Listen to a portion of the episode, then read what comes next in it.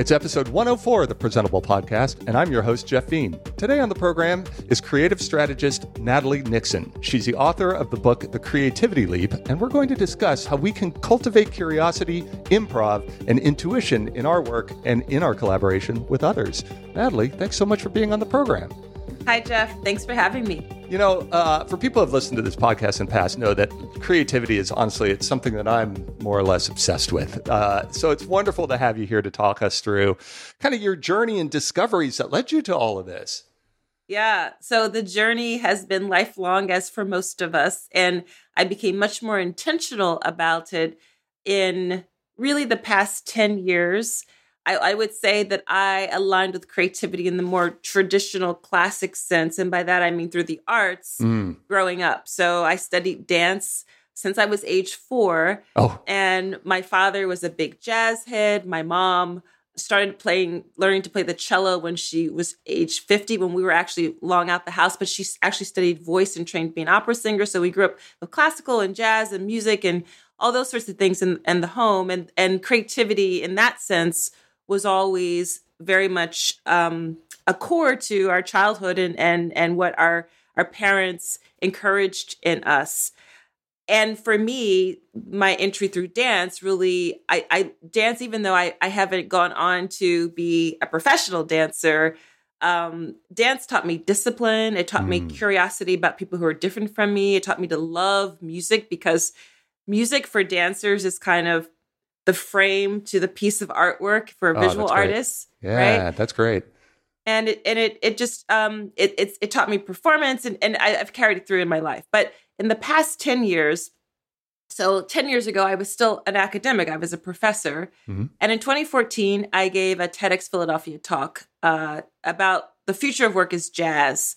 And that catapulted me into being invited into companies and organizations to talk about well, to help them figure out how they could become more improvisational. And that led to more work, consulting work to help build cultures of innovation. And then I hit a bit of a wall because, in my opinion, we were starting at the wrong place. Everyone was throwing around the I word to innovate, innovate, yeah. innovate, right? And in my opinion, we were starting at the wrong place in my opinion, we actually should be starting with creativity. But then the conundrum was, well, how do I go into these corporate halls, these hallowed halls of corporate America, and lead with creativity when, like, for so many of us, they are siloing and ghettoizing creativity in the arts. And that began mm. my journey of really figuring out, well, how can I be additive and a contributor to really democratizing creativity, especially for people who don't necessarily assume that they are creative. Oh, that's so interesting. You know, I bet you're telling the stories of growing up around music and art and things like that. But I bet uh, as a kid, uh, that was just normal, right? Yes. It wasn't until you got out into quote unquote the real world that you realized, like, oh, wait a minute, this is a thing that not maybe not everybody shares with me. No, exactly. And it's tragic because I, I think for any of us who have children or recall our own childhoods, it's pretty clear to me that to be human is to be hardwired to be creative. Mm. You know, one of my colleagues and pals, Bob Schwartz, who used to be the head of design for GE Healthcare, he's now a professor. He he he teaches courses in, in design and, and and business. But he often would quip, you know, if you give any kid four chairs and a blanket, what do we do with it? right? we make course. a fort. Yep. We make a dwelling. We made we make a little house. And so that's just an example of that hardwiredness to be creative. And somewhere along the line, unfortunately, and I can say this as someone who who's spent almost 20 plus years of, of my career in, in education and academia, we've drummed that out through our educational system. Yeah, yeah, for sure. We're taught not to be creative right? It's it often feels like you know into your lane and um, yeah. Well, yeah. that lane piece, right? To to be a specialist, what's your area of focus? You have to decide on a lane, and and now what we know, especially as we are solidly in this fourth industrial revolution, and as we prepare for the future of work, we will be much better off if we are polymaths and we have kind of PI pie shaped thinking, not just siloed deep specialization thinking. Mm, I like that. I like that a lot. Um, so I'd love to sort of get into uh, a lot of the sort of concepts you have in your book and through your work and your talks and things like that. You know, throughout my career, I had generally earlier in my career had uh, this experience of like being in some meeting and having somebody in a position of power like turn to me as the creative and say like how do we solve this problem? What are we going to do? And and having this experience of literally freezing right? Like uh, this this this wave of anxiety my brain like s- completely ceasing all function and and you know starting to sweat and and all of that. And i realized a couple of things one being that it, it didn't always happen. Like there was a set of circumstances in which it would. And the second thing is that like a lot of people i talked to had the same experience. And so mm-hmm. kind of a lot of my then later in my career, I have been really focused on how do we create an environment where nobody ever feels that. Right? Yes. And that's yeah. what I kind of saw in your book is like, here's some steps, like, here's how to cultivate that environment so that you never are the deer in the headlights, you know, so that well, everybody you. on the team can really bring everything to the table. Because uh, to me, that is like now my, my career is an investment. And that to me is where the returns come from when everybody yes. feels safe enough to bring everything to the table. So. That's right.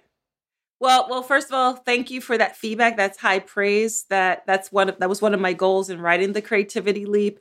And let me just pause here and just share with everyone. Well, how the heck is she defining creativity? That's I keep, wonderful. I keep yeah. dropping the word. Um, so when you read the book, you, you learn very quickly that I, I think about creativity as toggling between wonder and rigor to mm. solve problems. Full That's stop. Great. That's great. And I actually, I right, and I actually go on a little bit lo- further, and I'll say it's it's about toggling between wonder and rigor to solve problems and produce novel value.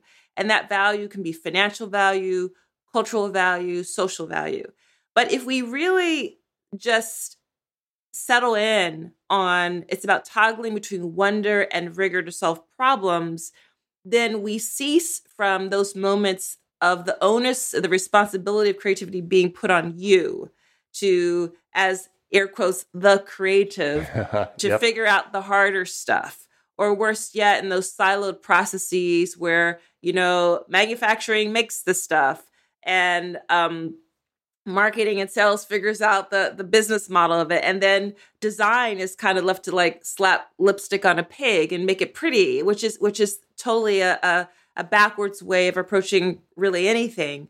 So if we think about toggling between wonder and rigor to solve problems then then it actually means it would behoove us to have a, a diverse range of people as part of the problem solving process.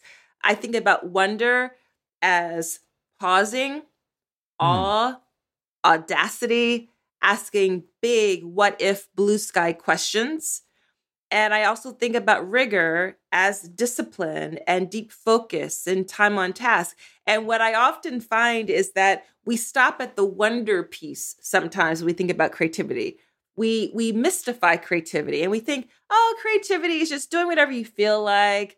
It's these uh, talented souls who are really when we say that we're really talking about artists not not creatives because as, as you hear I, I believe all of us are, are creative. It's just about exercising that creative creativity. Mm-hmm. um it we we stop at the wonder piece as if uh you know creativity is is just about pulling something randomly out of your armpit and ta-da right? But one of the reasons i'm beginning to think that that we put the onus of create of creative creative work on people who have been trained in design, people who've been trained in art, uh, is because we really realize creativity is hard work because it really digs into process versus solution.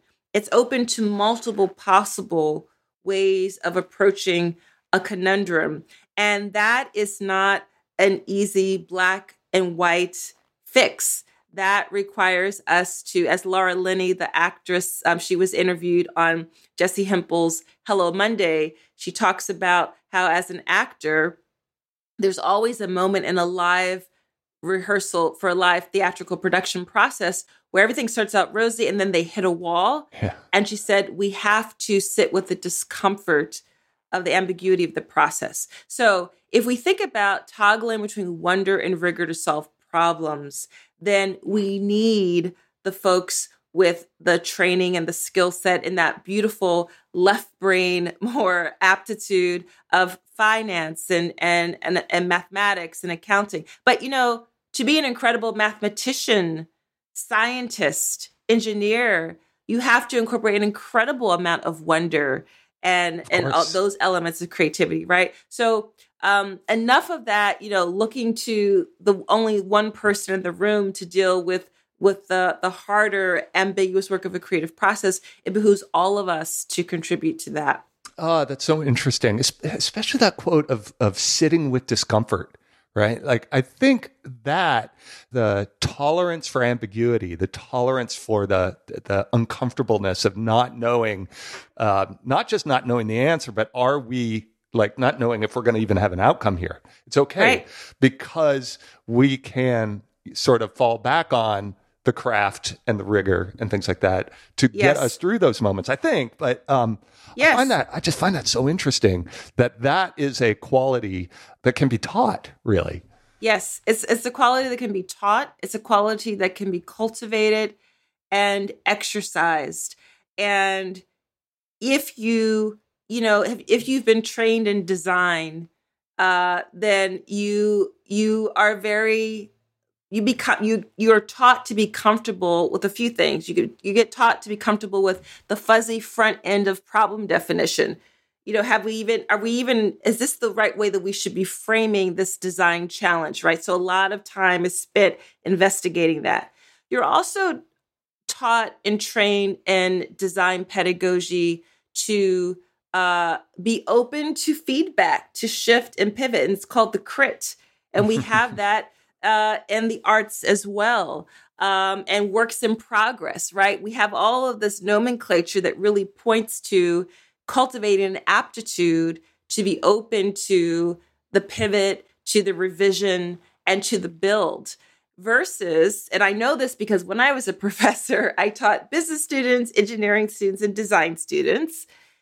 And business students, God bless them, were consistently the worst at receiving feedback. Hmm. because and I, I can't blame them because they're, they're the the business pedagogy is about I need the answer yesterday, right? Right. I, what is the answer? What is the solution? And and to understand that when you really get out there and you're dealing with markets which are made up of humans and therefore are inconsistent and unpredictable, you would be better off by figuring out multiple possible future scenarios, right? So um, that that absolutely is something that we can cultivate and that we can exercise, and that's something that I I I, I try to share in the creativity leap. And as, as you probably saw, each chapter ends with um, a creativity leap tip. So for an organization, for an individual to start to put some of these ideas into motion to practice them.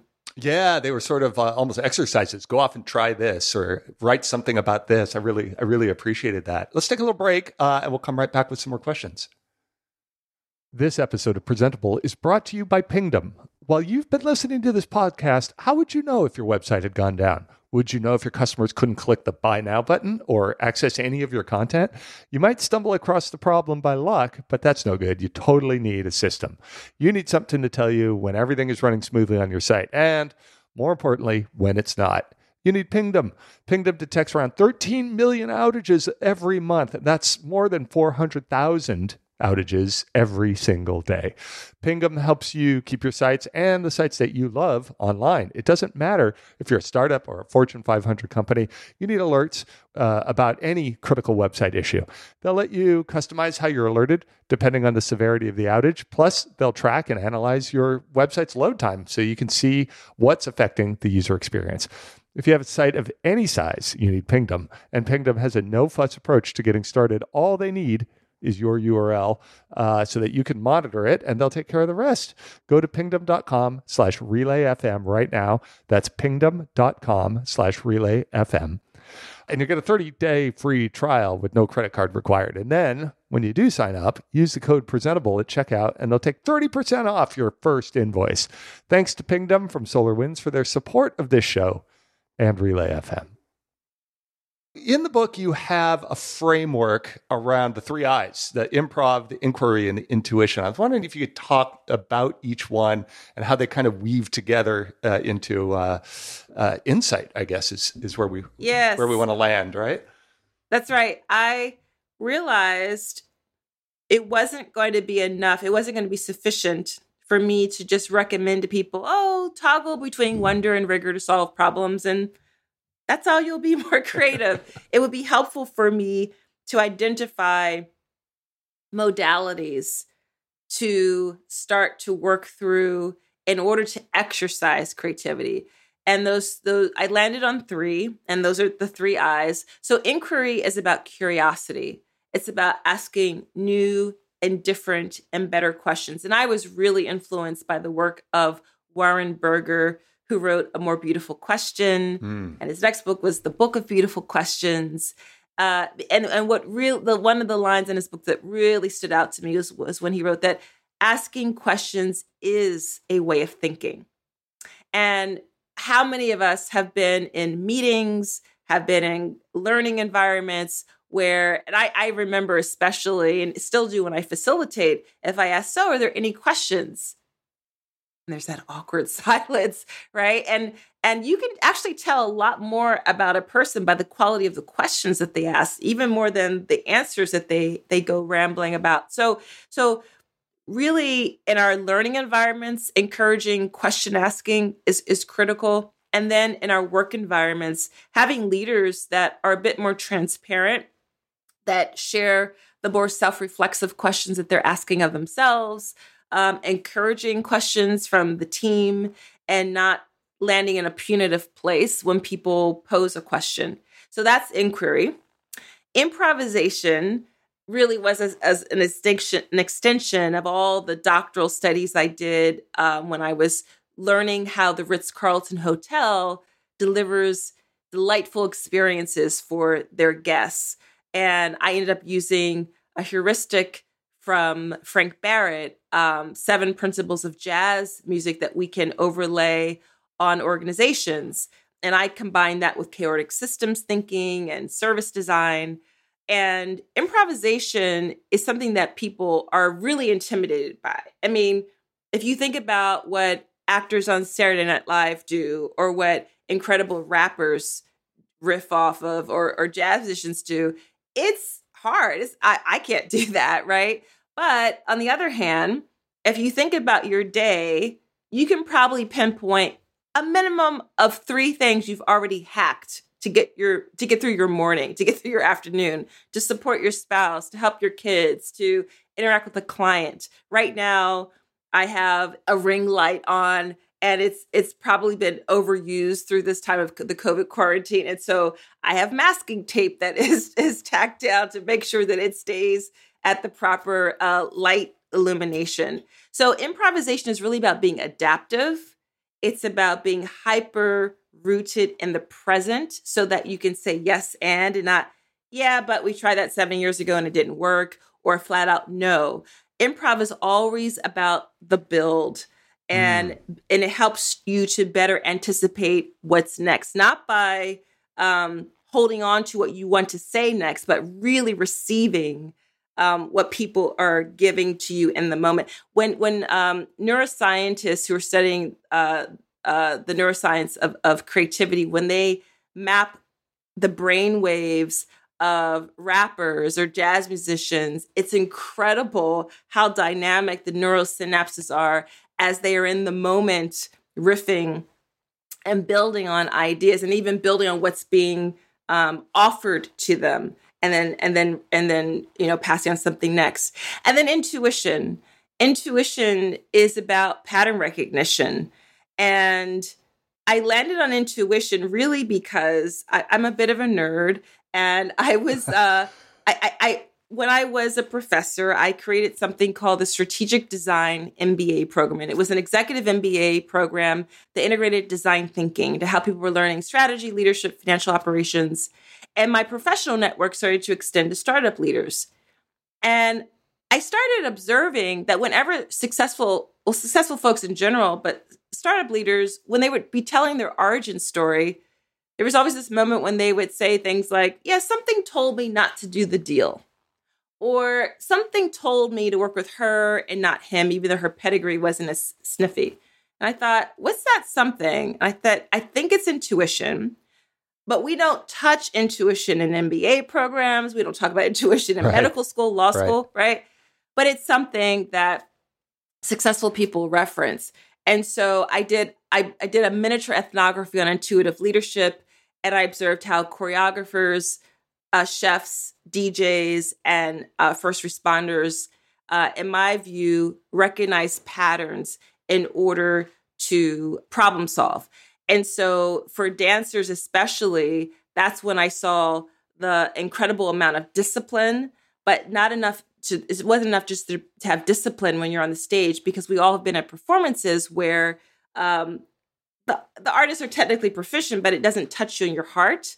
Um, there's something else there. And it was actually through that my through my miniature ethno- ethnography on intuitive leadership that I landed on wonder and rigor. So as you're hearing in my answer, I didn't land on this in a very, in a linear fashion. It was really through my own curiosity by by following the breadcrumbs of really trying to figure out how could I unpack creativity in an accessible way that I landed on the three I's. Got it. Got it. That's super useful. I, uh, I think, and it's interesting. There, there's a thread running through your description of all of that around how there can be external forces in boxing us in from from practicing those things. Like you mentioned, sort of punitive actions for asking the, the difficult question, or um, you know, not receiving what we're giving in a in in that improv sense, but instead, like we don't do that here, or we've tried that and it doesn't work, right? And I think right. most people will feel those scenarios very common, right? Oh yeah. And, and so I'm wondering how much of it is internally motivated for our pursuit of, of creativity and how much of it really is us pushing against the externally imposed limits that we might face in our work or other parts of our life. I love that question. And also, I love that you started your question with, I wonder, because the, the, there's literally nothing bad that follows the phrase, I wonder. Um, I love your question because you're, you're pointing out a, a truth that over time we start to put those limitations and constraints on ourselves right it's um uh, really unfortunate because as younger people as, as children as, as in our even in our older but naive 20s we don't realize yet what we're not supposed to do what we can't try what we shouldn't try. And it's through a culture that doesn't value mistakes or doesn't understand that mistakes are the only way we're going to learn that um, we get these external messages that you have to hone in on what's safe and i, I you know i share it in in my book that I, to this day i believe one of one of the greatest gifts my parents gave me was when i was a college student i was a sophomore and I had to declare a major, I really wanted to please them. I didn't want to mess up. I wanted to make sure I got a great job out of a very wonderful and expensive college education. And I called home crying, first world problems. and I said, you know, I, I don't know what I should major in. And they said, well, what are you interested in? And I started apologetically going through everything I was failing and didn't turn me on and thought I thought was boring. They said, what are you interested in? And I apologetically started to share about how I really love this new anthropology class I was taking, love these Africana studies courses I was taking, how multidisciplinary they were. And almost at the same time, my parents said, That's what you should study. And I was like, Wait, so you'd be okay if I maybe even did a double major in that? And they were like, Yeah. And my father said, If you follow your heart, you will, if you study what you love, you'll have to turn down opportunities. Mm. Now, I just want to contextualize this. I'm African American. I come from a culture where education is everything, and education is is the means to the end of access and exposure. And I was in college in the late 80s and early 90s.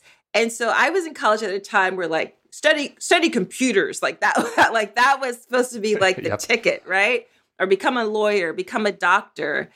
And you know, I grew up in a at a solidly blue collar slash lower middle class community. I grew up on a block with cops and nurses and um, you know, my dad was a pharmaceutical sales rep. My mom stayed at home with us until we were teens, and she became a, a, a, a secretary and executive assistant at a large pharma company.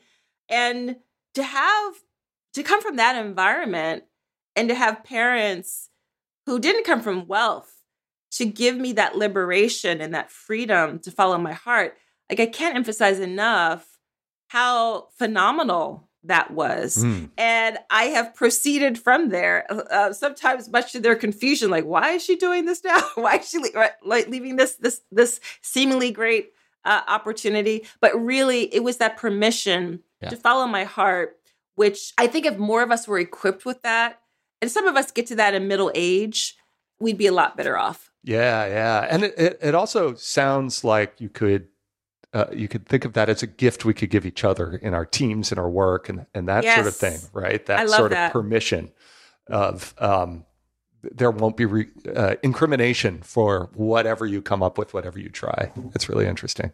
I, I love what you just said about giving the gift to our teams of of encouraging each other to do you because we actually bring much more productive energy to our work when we do that. Let's um take a little break and we'll talk more about teams when we come back. This episode of Presentable is brought to you by the Inside Track. Hey, if you're looking for a new show to listen to, try to you should check out the Inside Track. Uh, it's a podcast from Microsoft with a host Carrie LaBelle, who interviews industry experts, insiders, and analysts from the automotive industry, covering long-term trends uh, around how people have different expectations for their cars and the effects of technology and the industry strategies that they're trying to respond. Super interesting. They have a bunch of segments in every show, like how how artificial intelligence is being used in automotive manufacturing, or what's happening with connected vehicles and how they're using cloud simulations, uh, intelligent infrastructure, loads of stuff. They've got guests uh, from big auto manufacturers and, and technology platforms uh, or the companies that develop technology platforms for the automotive industry. Super, super interesting. I was just listening to an episode about how the attitudes are really shifting over the past decade in the automotive industry, where the manufacturers kind of always left the customer experience to the dealerships. Like, it's up to you, you take care of them. Uh, and how much that has changed. You know, we see uh, companies like Tesla selling direct and, and things like that. Uh, fundamental shift in how they think about the experience they have to create for the cars that they're making. Super, super interesting. So go and listen to it. Just search for the Inside Track wherever you get your podcast or click the link in our show notes here. Thanks to the Inside Track and Microsoft for their support of this show and all of Relay FM. One of the fascinating parts of your work is talking a lot about uh, the community that and communing uh, as a way of expressing creativity. Uh, you've already you've mentioned jazz a few times, um, and uh, and I think the parallels there are really really interesting. But also the concept of tribes and like how we both want the need of feeling of being included uh, and part of a tribe. Um, I would love to hear your thoughts on all of that. Yeah, so tribes are essential. We we are kind of also hardwired as as humans to be tribal. It, they tribes give us connection. They help to root us in identity. They help us to forge our true north and and kind of our our, our life's navigational system. And over our lifetime, we can form attachment to multiple tribes. I think that's part of human development and identifying uh, what makes you tick the challenge is that when we become only tribal, right, and we don't understand, uh, I think it's an African proverb which says that alone faster, together further. Mm. And so we have to, the best organizations realize that, you know, it's important to have affinity groups, it's important to have um, whatever the organizational version of a tribe is and multiple variations. But community consists of tribes community consists of interconnected tribes and so ultimately it's it's really essential that le- we have leaders who understand how to allow people to have that affinity and that and that deep rootedness but also encourage what Hirschbaum, who was the Hirshberg, excuse me, who was the head of design at Nissan, hmm. he called it creative abrasion. He understood that whenever his design team was working on a design challenge for an automotive design, he would insist that people from sales and manufacturing and HR and finance also were part of the process. Because while abrasion and friction which which is comes in the early stages of collaboration while it's it's difficult uh, friction and abrasion ultimately ends up in energy. Yeah. And so his thinking was why not convert that energy into something positive? And that and that's really what can happen when we build community. Oh, that's so interesting. Because I've always felt in product design, uh, where my background is, that having all the disciplines at the table is the only possible way that we can make something that will, you know, to, to sound a little more engineering, that will that will fulfill all the requirements. Right? Yes. Like how how can we the the people who are out there selling the product to customers and you know the people that are doing partnerships with other firms like of course they're going to have a lot of input into what the thing should be. Exactly. The the more diverse the inputs the more innovative the output. Absolutely. And yeah. right? Because i i can't possibly dream up the, the sorts of questions that you would pose and vice versa. And questions are inputs into any system and so we need a, a wide variety of those. Mm, mm, that's great. Um, so, so the diversity of discipline, diversity of all sorts of factors um, making up more creative teams or, or, or, or, a safer space for that creativity and that friction. Uh, what other ways can we sort of develop that sense of community within our teams? Well, it's it's also about kind of level setting and one of the first things that has to happen or that we we quickly realize is going to need to happen when we start to collaborate and build teams is we have to unpack our jargon. we, sometimes we don't yeah. even realize that there is jargon. And we have to sort of develop a lingua franca. We have to develop curiosity about other people's jargon. And that is one of the things that begins to level set and helps us to become better translators.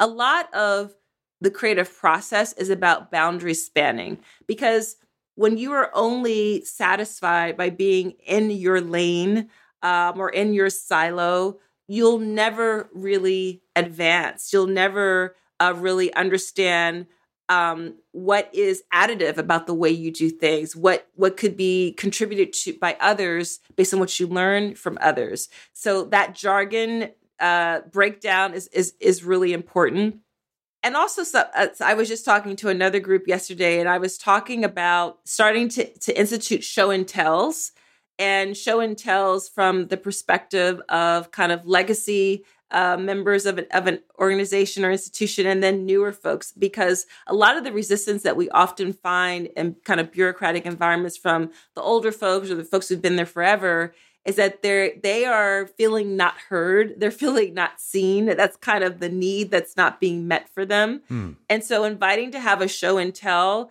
of what are the things that we tried 19 years ago and how similar are they to, to a problem that we're facing now um, is a really value added uh, thing to do in, in a collaborative environment and to invite junior level and newer people who are not as senior but may have a lot of experience in the industry might come from a different organization to invite them also to do show and tells um, you remember how excited you i remember how excited i was in kindergarten and first grade whenever it was time to show and tell and i learned something new about uh, a buddy, a friend, um, someone I didn't know too well, and how much I loved to share a bit more about me.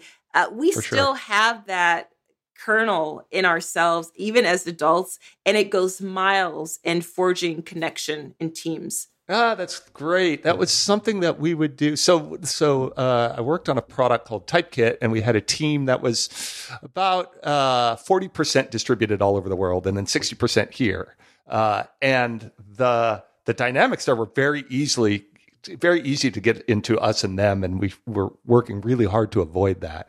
One, and so we would uh, three times a year, everybody would come together, uh, and we'd have a week uh, of just us all being together. And we did a ton of work and product planning and prioritization, all that kind of stuff. Uh, but lots of fun uh, as well to build some community. But one of the things we always did was on the first day, everyone who had joined the company since the last one would get five minutes to get up in front of everybody and teach teach us all something about themselves. Love it. And preferably like not, nothing about technology, right? And yes. So, and it was wonderful. I remember somebody being like, I collect advent calendars and let me show you why they're so cool, right? And somebody else going on and on about like making uh, pizza in his backyard. And, Wow. and, and it obviously humanized and things like that. But at this, but also, uh, it was a ritual that we always did. yes. And rituals, Exactly. I think there's a lot, uh, there's something insanely human about ritual. Yes. Rituals are different from routine because rituals are rooted in purpose. Rituals are rooted in meaning. And I and I, I'm fond of saying that creativity is about the business of meaning making. Without creative creative acts, we are just going through the motions. And because creativity is so much core to being hardwired to being human, that's so important to draw it from from from everyone. So I I love that that your organization did that. And and what if, and this is a challenge I give to my clients, what if we didn't wait for the summer barbecue or the end of the year get together? What if we tried in smaller iterative stages to have those moments so that it happened twice a month? And it doesn't have to be a longer drawn out thing. Maybe it's for 30 minutes. I don't know. But Yep. if you you make it part of, of of the muscle and the je ne sais quoi of who you are, it could it could really be leveraged. You know, uh, we do this thing in the, the firm I'm with now where we start uh, a monthly meeting with a five minute meditation, and then we go around and everybody uh, names an emotion that they're they're showing up with, right? Wow. And and the, the interesting thing is not just the ritual; it's wonderful, it's incredibly effective, but also the like. I remember personally my immediate like, oh, that makes me nervous. Like, ooh, Yes. ooh, why is that? Like, why am I nervous? Right. of- Like, why is it scary to do that? So, um, I think there's benefit in both, right? Well, I think it's scary to do that because we show up to work in drag. we don't we we do. Oh, I we love don't that. get we don't get to show up. It's like Nat's greatest hits, best of, and I'm really good at, you know, but it's but it's uh right. It's it's that transparency which requires vulnerability. And of course, it's natural that we're going to be nervous about that initially, but as your team is trying to do, institute it as just part of the way you connect so that so that when you offer up an idea that seems far-fetched, you have connected on a much more meaningful level with your colleagues. Um, you're more likely to do that. And who knows, that could be the thingamajig that just distinguishes you from your competitors. That's the leap. Exact that's the leap. Yeah, yeah, yeah. That's great. That's great. Uh, this has been a fantastic conversation, Natalie. I'm wondering where people can, you know, go deeper, learn more. Sure. Well, thank you for having me again. And if people want to visit figure8thinking.com, and I know you're, you'll have lots of links in, in your notes, Yeah, yeah. but it's uh, the word figure, the number eight thinking. You'll find a lot of cool stuff. You can download a free sample chapter Hmm. of the Creativity Leap. I also offer a Wonder Rigor tip sheet, and I think we're going to share that in the show notes Yep. as well. Um, but yeah, I'd love people to to browse through the website, to stay in touch, and I'm always available for keynote speaking and Foresight Studio. So definitely keep in touch. Fantastic. Well, th- thanks again for being on. Uh, I'll put links to everything that you've just described in the show notes. Uh, and um, honestly, great conversation. Thank you. Thank you, Jeff. And that's another episode of Presentable. Hey, got any questions? You can email us at hello at presentable.fm or get in touch via Twitter by following Presentable FM. We hope you've really enjoyed the show, and if you do, could you take a moment and give us a rating on iTunes? It really helps, and we'd really appreciate it. Thanks for listening, and until next time, I'm Jeffrey Veen, and this was Presentable.